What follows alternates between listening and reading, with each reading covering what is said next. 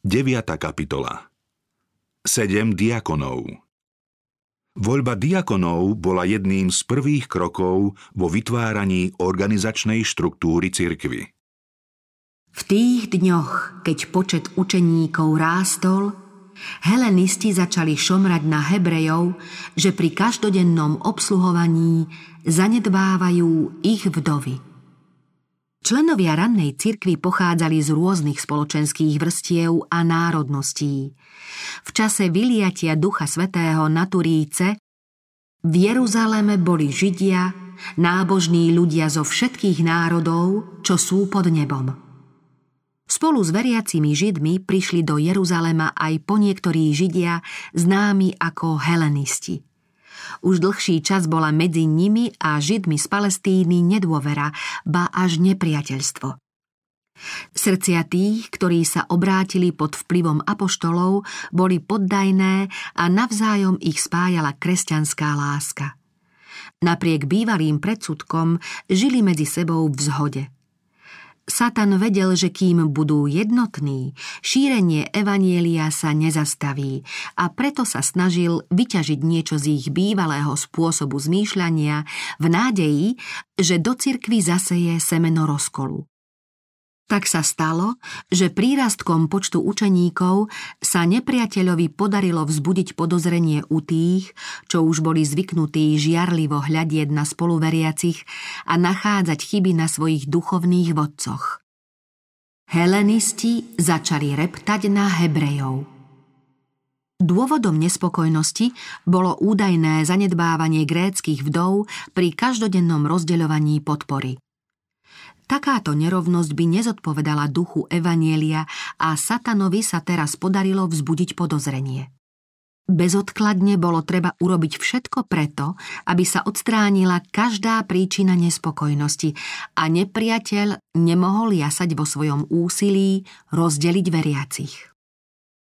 Voľba diakonov Skúsenosť Ježišových učeníkov prechádzala skúškou – pod rozvážným vedením apoštolov, ktorých v práci zjednocovala moc Ducha Svetého, sa dielo zverené evanielistom rýchlo rozmáhalo.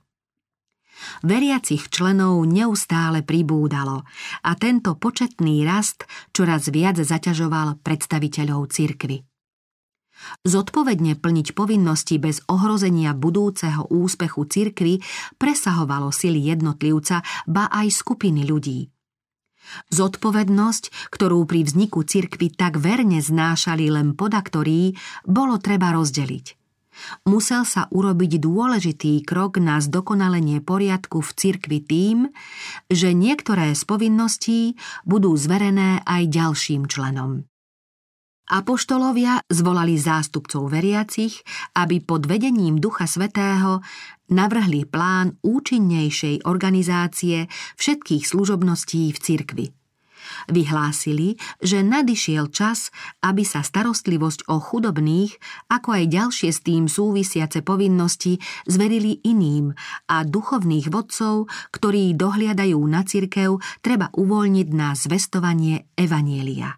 Radili, preto si, bratia, vyhliadnite spomedzi seba sedem osvečených mužov, plných ducha a múdrosti a ich ustanovíme na túto úlohu.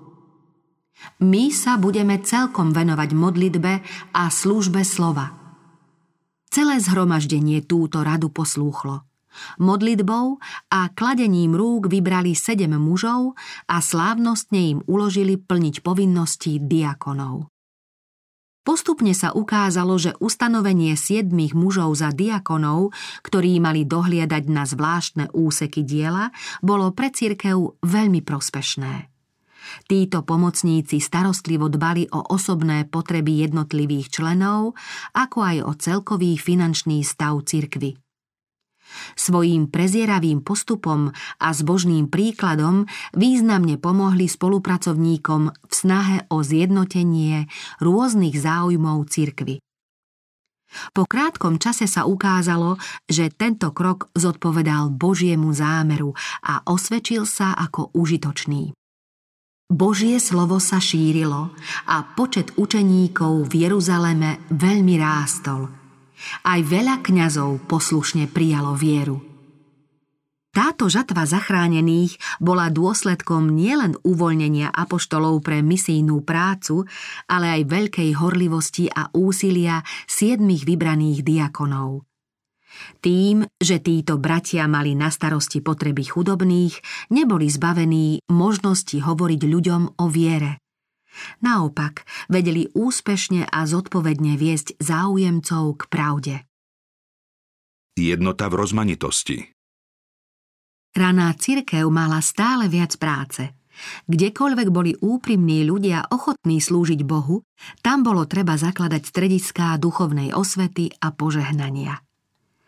Evangelium sa malo rozšíriť po celom svete. Poslovia kríža mohli toto dôležité poslanie splniť len vtedy, keď zostanú zjednotení a dokážu svetu, že sú jedno s Kristom v Bohu. Či ich božský učiteľ neprosil otca, tých, čo si mi dal, zachovaj vo svojom mene, aby boli jedno ako my. Či o svojich učeníkoch nepovedal, svet ich nenávidel, pretože nie sú zo sveta? Či sa za nich neprihováral u otca, aby boli dokonale jedno? Aby svet uveril, že si ma ty poslal. Ich duchovný život a sila záviseli od úzkeho spojenia s tým, ktorý ich povolal zvestovať evanielium. Učeníci mohli očakávať pomoc Ducha Svetého a spoluprácu nebeských anielov len keď boli spojení s Kristom. Pomocou týchto božských síl mohli pred svetom vystupovať ako jednotná sila a zvíťaziť v boji, ktorý museli ustavične viesť proti mocnostiam temna. Ak budú aj naďalej postupovať jednotne, nebeskí poslovia ich budú predchádzať, ľudia budú pripravení prijať pravdu a mnohí prídu ku Kristovi. Ak zostanú jednotní, cirkev bude krásna ako spln mesiaca, jasná ako slnko, hrozná ako šíky pod koruhvou. Nič nezadrží jej postup – Cirkev pôjde od víťazstva k víťazstvu a slávne splní svoje božské poslanie – zvestovanie Evanielia svetu. Organizácia cirkevného zboru v Jeruzaleme mala byť vzorom organizovania cirkevných zborov všade tam, kde poslovia pravdy získajú ľudí pre evanielium. Komu bola zverená zodpovednosť za činnosť cirkvy všeobecne, nemal nad Božím dedičstvom vládnuť, ale Božie stádo, pásť a byť. Vzorom stádu diakoni mali byť osvečení muži, plní ducha a múdrosti. Títo muži mali svojím postavením spoločne chrániť právo a obhajovať ho neoblomne a rozhodne. Len tak mohli mať zjednocujúci vplyv na celú cirkev. Keď sa neskôr v dejinách ranej cirkvy v rôznych častiach sveta z jednotlivých skupín veriacich utvorili zbory, cirkevná organizácia sa ďalej zdokonalila, aby sa zachoval poriadok a súlad. Každý člen bol nabádaný čo najlepšie plniť svoje povinnosti. Každý mal rozvážne zúročovať dary, ktoré dostal. Duch Svetý niektorých veriacich mimoriadne obdaril. Jedných ustanovil za apoštolov, druhých za prorokov, tretích za učiteľov, potom ľudí divotvornej moci, ďalej s darom uzdravovať, pomáhať, spravovať a hovoriť neznámymi jazykmi. Všetci však mali pracovať spoločne. Dary milosti sú rozličné, ale duch je ten istý. Aj služby sú rozličné, ale pán je ten istý. A rozličné sú aj účinky. Ale Boh, ktorý pôsobí všetko vo všetkých, je ten istý. Každý však dostáva dary ducha na všeobecný úžitok. Jeden dostáva skrze ducha slovo múdrosti, iný podľa toho istého ducha slovo poznania, iný vieru v tom istom duchu a iný v tom istom duchu dar uzdravovať iný schopnosť robiť zázraky, iný prorokovať, iný rozlišovať duchov, iný dar rozličných jazykov a iný vysvetľovať jazyky. Ale toto všetko pôsobí jeden a ten istý duch, ktorý rozdeľuje každému ako chce. Lebo ako je jedno telo a má mnoho údov, ale všetky údy tela sú jedno telo, hoci je ich mnoho, tak aj Kristus. Príklad starozákonných vodcov na tých, ktorí sú povolaní viesť Božiu cirkev na zemi, spočíva veľká zodpovednosť. Začia z Božej vlády, teokracie, keď mal Mojžiš uniesť také ťažké bremeno, že by bol pod ním čoskoro zahynul, dostal radu od svojho svokra Jetra, aby zodpovednosť uvážene rozdelil. Ty zastupuj ľud pred Bohom, ty prednášaj ich spory Bohu upozorňuj ich na ustanovenia i zákony a oboznamuj ich s cestou, po ktorej majú ísť i s činmi, ktoré majú konať. Jetro ďalej radil, aby Mojžiš vyhliadol a ustanovil mužov za tisícnikov, stotníkov, pedesiatníkov a desiatníkov. Mali to byť muži schopní, plný Božej bázne, muži verní, ktorí nenávidia úplatky. Tí mali súdiť ľudí v každom čase a pomôcť Možišovi znášať veľkú zodpovednosť tým, že mu ušetria riešenie mnohých menej dôležitých záležitostí, o ktorých by mohli uvážlivo rozhodnúť zasvetení pomocníci koho Božia prozreteľnosť postavila na vedúce a zodpovedné miesto v cirkvi, mal by svoj čas a schopnosti venovať riešeniu závažnejších záležitostí, ktoré vyžadujú zvláštnu múdrosť a veľkorysosť. Nie je Božím zámerom, aby takí ľudia vybavovali bežné záležitosti, na ktoré stačia iní pracovníci. Jetro navrhol Mojžišovi. Každý väčší prípad nech prinesú pred teba a každý menší prípad nech rozsúdia oni a uľahčí sa ti, keď to budú znášať s tebou. Ak to budeš takto robiť a aj Boh ti to prikazuje, budeš môcť vydržať a všetok tento ľud príde na svoje miesto v pokoji.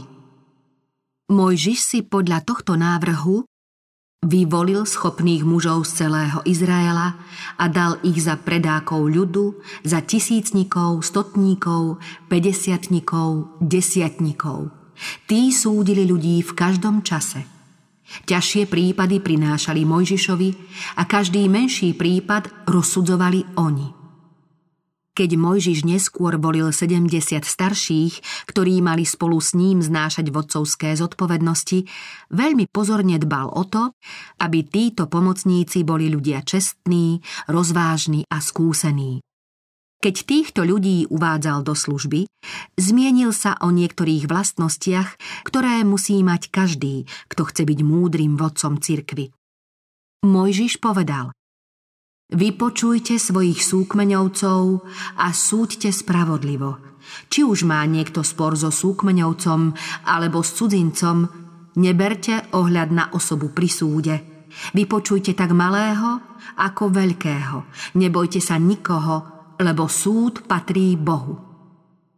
Kráľ Dávid dal na konci svojej vlády dôležitý pokyn tým, čo za jeho čias zodpovedali za dielo. Pri tej príležitosti zhromaždil do Jeruzalema všetkých izraelských hodnostárov, kmeňových vodcov, veliteľov oddielov, ktorí obsluhovali kráľa, tisícnikov a stotníkov, ďalej správcov všetkého majetku a kráľovho stáda, svojich synov, komorníkov a všetkých udatných mužov. Tento zostarnutý kráľ ich slávnostne žiadal, pred očami celého Izraela, zhromaždenia to hospodinovho a za prítomnosti nášho Boha. Zachovávajte a skúmajte všetky prikázania hospodina, svojho Boha. Šalamúnovi, ktorý bol povolaný zastávať zodpovedné postavenie, dal Dávid zvláštnu radu. Ty však, Šalamún, syn môj, Poznaj Boha svojho Otca a slúž mu celým srdcom a ochotnou dušou. Lebo hospodin skúma všetky srdcia a pozná každý spôsob myslenia. Ak ho budeš hľadať, dá sa ti nájsť, ale ak ho opustíš, zavrhne ťa navždy. Pochop teda, že si ťa zvolil hospodin. Vzmuž sa. Tie isté zásady zbožnosti a spravodlivosti, podľa ktorých sa začia z Mojžiša a Dávida mali správať predstavitelia Božieho ľudu, zostali platnými zásadami aj pre tých, ktorým mal byť zverený dohľad nad Božou novovzniknutou cirkvou v dobe Evanielia. Pri zavádzaní organizačného poriadku vo všetkých cirkevných zboroch a pri voľbe vhodných mužov na vedúce miesta apoštolovia mali na zreteli vznešené starozmluvné zásady riadenia. Dbali o to, aby budúci zodpovedný predstaviteľ cirkvy bol bez úhony, nie pyšný, hnevlivý, pijan, bitkár, ani žiadostivý mrského zisku, ale pohostinný, láskavý, triezvy, spravodlivý, nábožný, zdržanlivý, taký, ktorý sa drží spolahlivého slova podľa učenia, aby bol schopný aj povzbudzovať v zdravom učení, aj usvedčovať tých, čo protirečia. Poriadok zavedený v ranej kresťanskej cirkvi jej umožňoval jednotný postup vpred ako dobre vycvičenej armáde v Božej výzbroji. Aj keď skupiny veriacich boli rozptýlené na rozľahlom území, boli to údy jedného tela, pracovali jednotne a v súlade. Ak v niektorom miestnom cirkevnom zbore vznikli nezhody, ako to bolo neskôr v Antiochii a inde, a veriaci sa medzi sebou nemohli zhodnúť, tieto spory sa nesmeli stať príčinou rozkolu cirkvy, ale boli prednesené na všeobecnom zhromaždení veriacich, na ktorom sa zišli určení zástupcovia rôznych miestnych zborov a v ktorom hlavnú zodpovednosť niesli apoštolovia a starší. Jednotným postupom všetkých bolo možno čeliť satanským útokom namiereným proti odľahlým cirkevným zborom a súčasne sa marili plány nepriateľa na rozštiepenie a zničenie cirkvy. Lebo Boh nie je Bohom neporiadku, ale pokoja. Žiada, aby sa aj dnes pri správe cirkevných záležitostí zachoval poriadok a určitý systém ako kedysi v minulosti. Chce, aby sa jeho dielo konalo dôkladne a presne, aby naň mohol dať pečať svojho súhlasu. Kresťan sa má spojiť s kresťanom, zbor so zborom. Ľudský nástroj má spolupracovať s Božím. Každá zložka má byť podriedená Duchu Svetému a všetci majú jednotne svetu hlásať radostnú zväzť o Božej milosti.